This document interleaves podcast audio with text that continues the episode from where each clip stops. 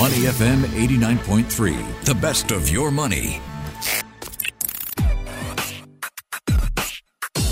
Money and Me on Your Money, only on Money FM 89.3. Welcome to Money and Me. Exciting news this week. Apple has partnered with Goldman Sachs to offer Apple Card customers a high-yield savings account. The new accounts carry Apple's brand but are administered through the iPhone. Goldman Sachs is the company's financial partner. So the bringing together of two historic brands in very different markets, underscoring just how some tech giants are jumping into financial services. Later for fun, I am going to compare, because if you're in Singapore, you can't get these high yield access to this high yield Apple accounts, but just for fun I'll compare it with the sort of high yield savings account rates that you do see here in Singapore. And surprise, surprise, one local bank outdoes Apple. Which one is that? You'll have to stay tuned. Then we will look at Netflix on the release of its mixed financial results. Netflix, announced it's going to be pushing back the rollout of its password sharing crackdown. Is that a double-edged sword for Netflix? Getting tough on password sharing. It's led to expectations, definitely, that membership growth and revenue could fall in Q3 rather than Q2. So to what extent will this commitment actually hurt Netflix moving forward, the crackdown? Arun Pai joining us this morning to answer those questions and shed light and insight on many more. Good morning, Arun. How are you? Good morning, Michelle. I'm good. How are you? I am doing really well. Always a thrill to speak with you. Arun, by the way, is from the investments team at Monk's Hill Ventures, and we do have a special question for him on VC funds at the end of this show. But let's start first up with Apple's high-yield savings account. Arun, we've just seen in the U.S. What happens when banking customers get rattled. They move. So consumers move billions to big banks from smaller lenders after, of course, the SVB and Signature Bank failures. So with news that Apple, the consumer favorite, now wants to attract U.S. savers with this new high-yield deposit account, 4.15% is the attention-getting interest rate. What do you think of this move? Do you think this is inevitable, even more competition among financial institutions for consumer dollars? What was your first reaction? Yeah, so a couple of things to this, right? First, it's always important to go through the finer details in the statement. And the maximum amount that you can put into this account is $250,000, right? So if this is an expectation that a lot of large institutions or family offices will be looking at this savings account as a place to park their money and earn that kind of return, primarily what a bank also focuses on where they make their money from, that's definitely not the case, right? So this is it's definitely more angled towards the retail segment.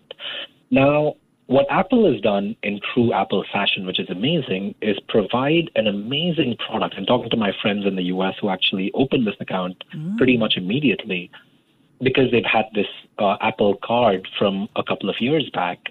It's an amazing user experience. Everything is seamless. While in the back end, it's powered by Goldman Sachs, or basically it's insured by the FDIC. So, we went through this whole Silicon Valley Bank saga. People were concerned that their money is going to get lost. This is a fully regulated product where Apple is just a front-end facing layer and providing this amazing customer experience to its users, like the way pretty much all Apple products does. Now, looking at it from all the different stakeholders' perspective, right? From a customer's perspective, amazing, because I'm getting a 4% interest, which, by the way, on average, I believe a couple of statistics came out, on average, a U.S. savings bank gives anywhere from 25 basis points to 30 basis points. Which means this is providing you an interest of 15 times higher than the average retail bank. Oh, my goodness. Just goes to show the monopoly that U.S. financial institutions have, and hence they're able to eke out that massive profit. So will this be a huge dampener on smaller regional banks in the U.S.? Anyways, there was a huge hit on Silicon Valley.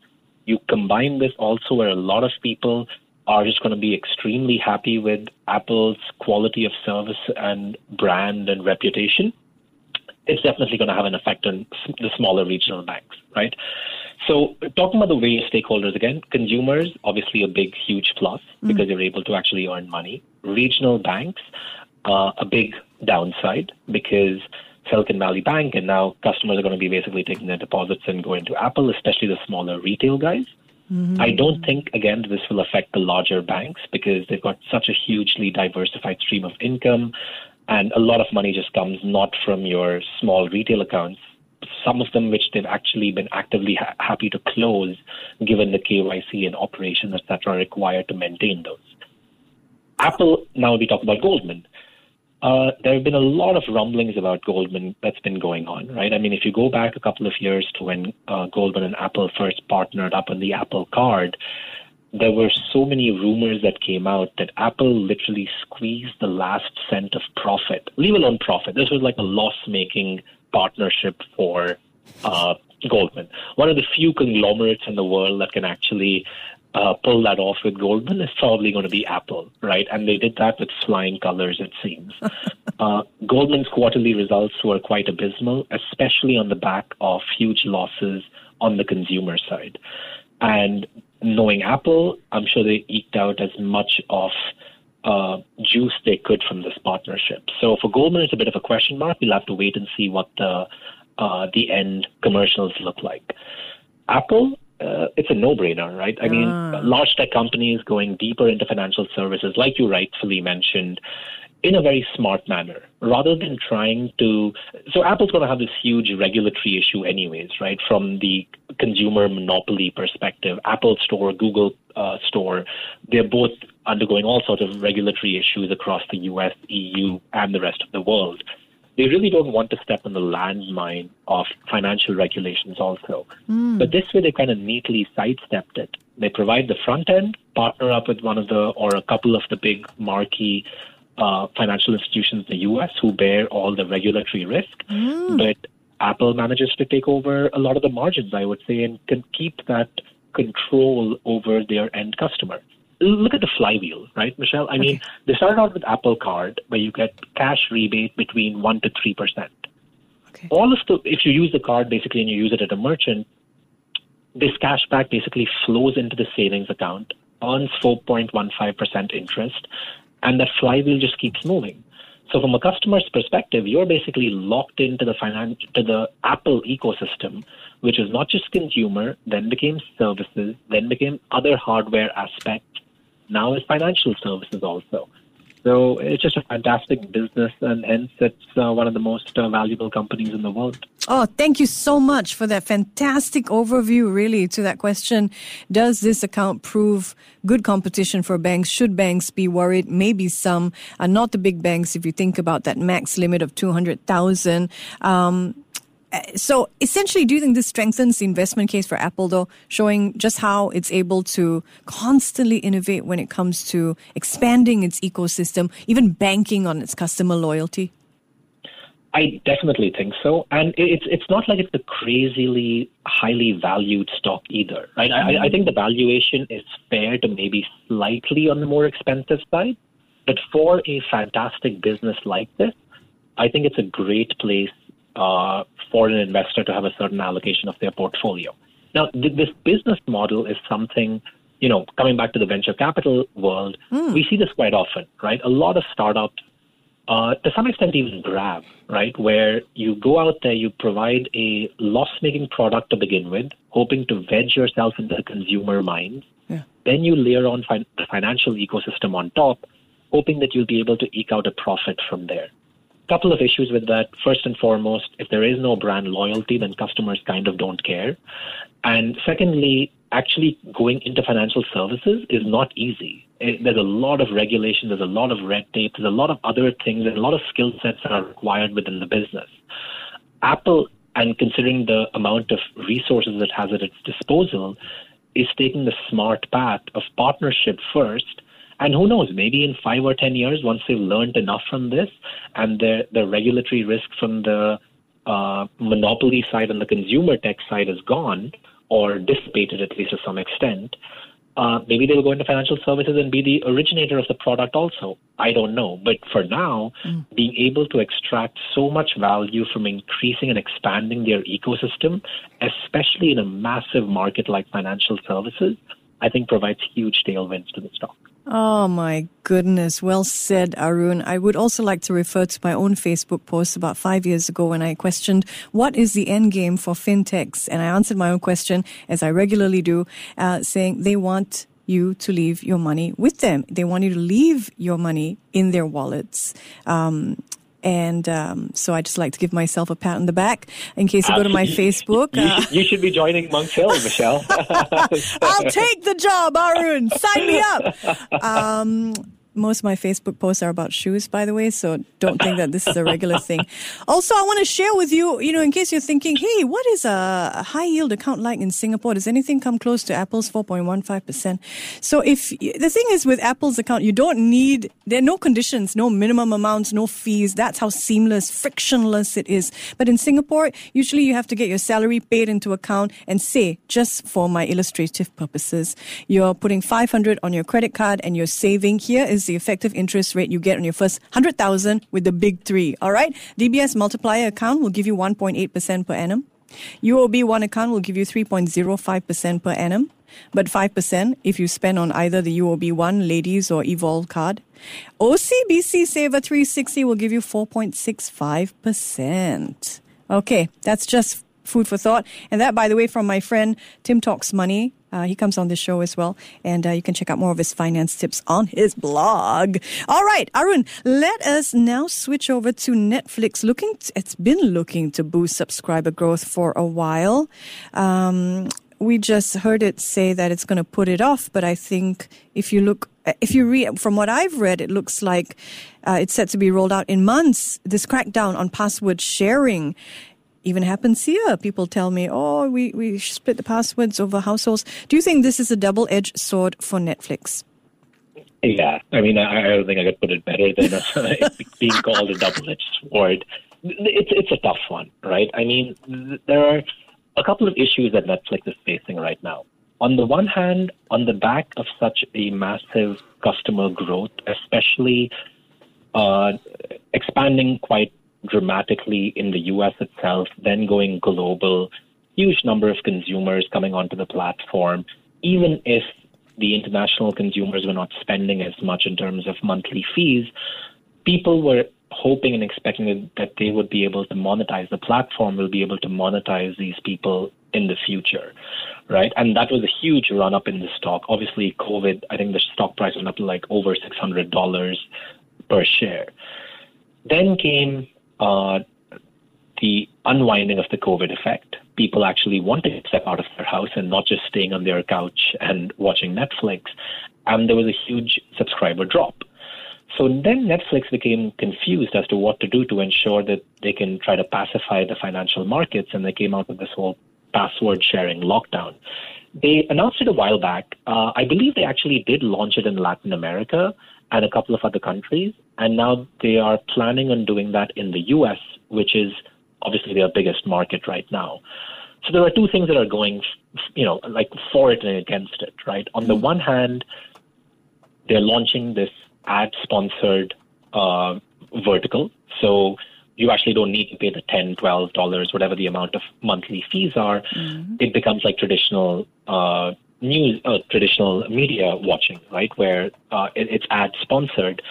And that could be a nice source of revenue.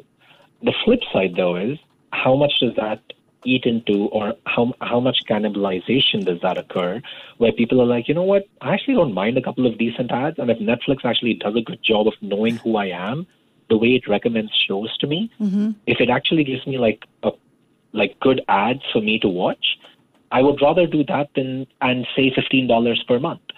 So I think it's going to be a very tough challenge for them to be able to navigate how many people decide that they are not going to actually take up the paid subscription.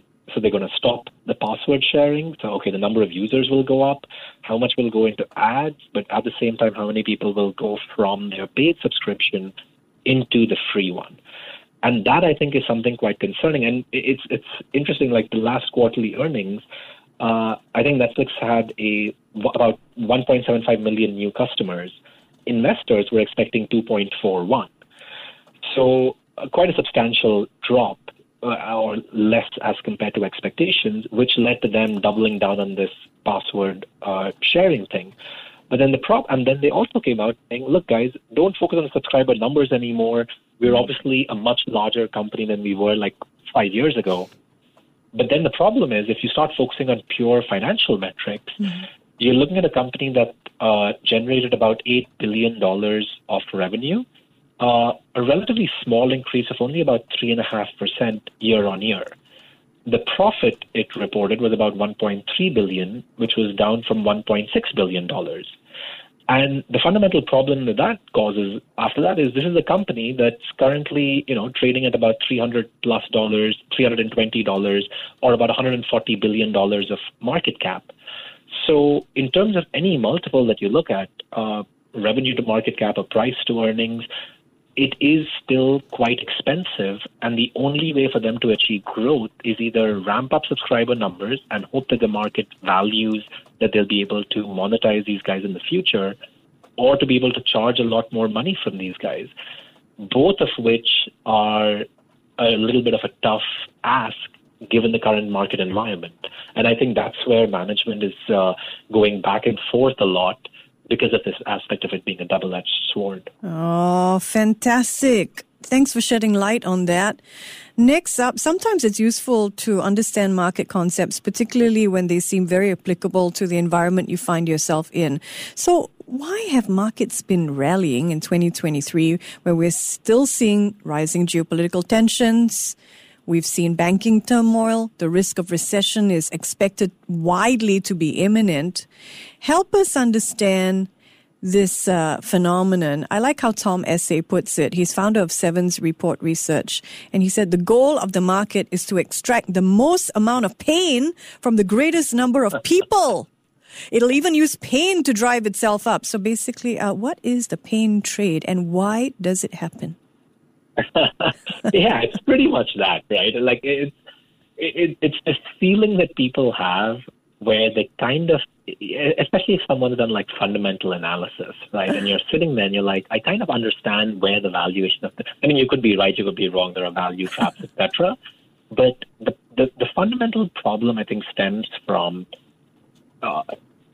the market, when you have so many participants, especially with the advent of a lot of retail customers being brought on the platform by the likes of your Robinhood and other platforms that basically are providing zero commissions and making this into a little bit more like a casino. Yeah. It's literally to this point of momentum trading, like just follow the trend. Oh, my neighbor is getting richer because they bought some random stock a couple of months back.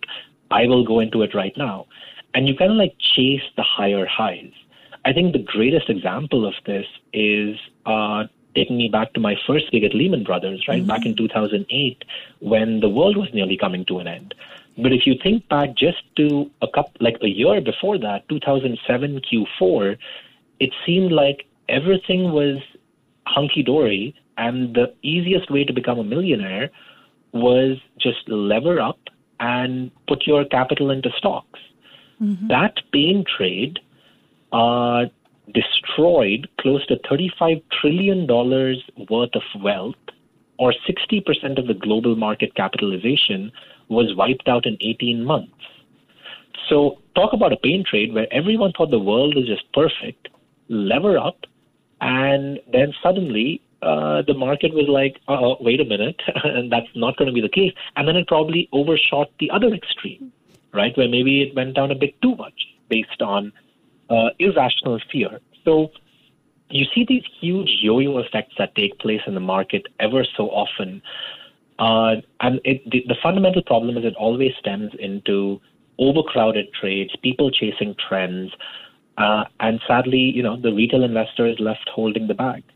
So now, potentially when everyone's looking at it from a negative perspective, where everyone's like, oh my God, there's an upcoming recession, there are a huge amount of layoffs, the banking financial crisis, SVB is going to be like the Lehman moment, et cetera, leads people to just keep things in cash and think that, oh, the market's obviously going to have a huge correction of another 30, 40%, and then I will go in at lower lows, the pain trade takes place and the markets have been rallying. So I think the only way to resolve this is, again, taking a step back, relying on fundamentals, and, you know, dollar cost averaging. Like if you're not that involved in the market and you're not looking at this in a completely rational manner and you think you can just keep chasing trends, dollar cost average. Set aside a certain amount of money that you want to invest in the market, that you know that you'll be able to invest over cycles of 5 to 10 years,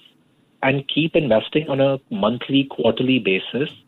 There are awesome, fantastic platforms out there that can enable you to do this. Just click in 3 buttons, put in the amount of money that you want, and everything is seamless, right? So that's the part of technology that I find really, really fascinating and very relevant and very impactful to retail customers, not the 0% commission to incentivize you to just come onto the platform and punt around. Oh, so worth reinforcing for retail investors. Save your sanity. Don't try and figure out when the pain trade is ready to flip, you know. So dollar cost average and use technology to your advantage. All right. I wanted to talk about our next topic because I saw L'Oreal, they have a VC fund. They're called Business Opportunities for L'Oreal Development. And they've recently announced a minority investment in the metaverse and NFT startup. It's called Digital Village. It's all part of a $4 million funding round for the company. So it's L'Oreal's first venture into a VC investment in the metaverse. And I was just thinking, gee, we haven't heard about the metaverse in a while. All our attention seems to be moving to, and maybe it's still part of the metaverse, you know, AI and chatbots and all that. But Arun, since you're a respected member of the VC world, I was hoping you'd give us a sense of your take. Are top VCs still interested in the metaverse? Yeah, it's interesting you mentioned generative AI and not hearing metaverse. Until this whole round of layoffs were happening at Meta, all the employees or many of the employees were so thankful that ChatGPT came out, because that immediately meant that Zuckerberg is more focused on developing AI rather than going down this rabbit hole of the metaverse. Look, I mean, this is a technology, I think it's interesting, but is it the right time or place? I'm not so sure. Having experienced the Oculus and a couple of other of these, like, you know, headsets that I have to wear to truly be part of the metaverse, it's a very clunky experience. It's not to the point of where we are, say, like looking at apps on our phone versus, say, the smartphone. And what I mean by that is you could have Grab or Carousel, like sitting over here, but if you had to go to your desktop or laptop and use it every time that you want to call a cab, Grab will never be where it is right now, right? You need that solid infrastructure to ensure that the user experience when I'm using Grab is extremely seamless. And I think that's the fundamental issue, where it could be just a timing issue, right? Where Facebook was not the first social media platform ever to exist. But when it did eventually come out and got invented by Zuckerberg, it was the right time, right place. And smartphones were also coming up. People were on the move, wanting to connect to social media. So it took off like wildfire. And I think that's a big question that people are having of the metaverse right now, where if I'm just a small little digital avatar, like moving around on my desktop with keyboard keys, is that really that impactful as compared to, you know, the ultimate vision of metaverse, which is, you know, like Player One or something, where you're seamlessly roaming around the world with the full 3D visual experience. And I think from that perspective, as a fund, we have kind of sidestepped this whole euphoria that's been going on in the market. Who's to know who's going to be right eventually, but we as a fund, we do believe that this is potentially not the right time. And we are actively taking a close look at this entire space, be it metaverse, be it NFTs, be it the underlying infrastructure, pick and shovels play in the Web3 space.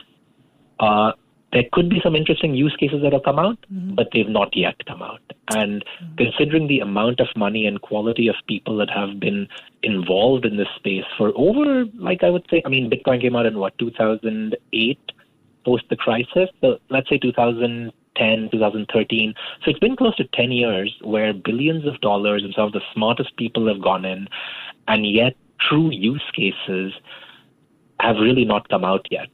So I think that's something that all investors should be paying close heed to, rather than just, you know, talking about the previous question of just momentum trading or what thing is hot right now. Let me just try and deploy capital into it. We've seen stories. I mean, look at Disney, right? They shut down their metaverse division. And this is Disney that pumped in a fair amount of capital, wanting kids and parents and adults to experience Disney World in the metaverse. So, you know, this is, I don't think it's as clear-cut as people can claim it is right now, that this is going to be the next big technology. Yeah. Thank you for that, those insights. But you never know, right? I mean, look at ChatGPT. It just happened in November. No fanfare whatsoever in November when it was launched, and boom, it's here. And all of a sudden, our lives have changed. Again, it boils down to how much utility is it providing to consumers at a mass scale. And for that, you need the right infrastructure, you need the right timing. A lot of other factors go behind it. And I mean, could ChatGPT have existed 15 years ago? Absolutely not. The underlying server infrastructure costs would have been way too expensive. So maybe it could be an issue of that. Time will tell. That's the best part about the job. Thank you so much, Arun. As always, Arun Pai from the investments team of Monk's Hill Ventures joining us this morning here on Money and Me. I'm Michelle Martin. Thank you for your company. Before acting on the information on Money FM, please consider if it's suitable for your own investment objectives, financial situation, and risk tolerance. To listen to more great interviews, download our podcasts at moneyfm893.sg. or download our audio app. That's AWEDIO. Available on Google Play or the App Store.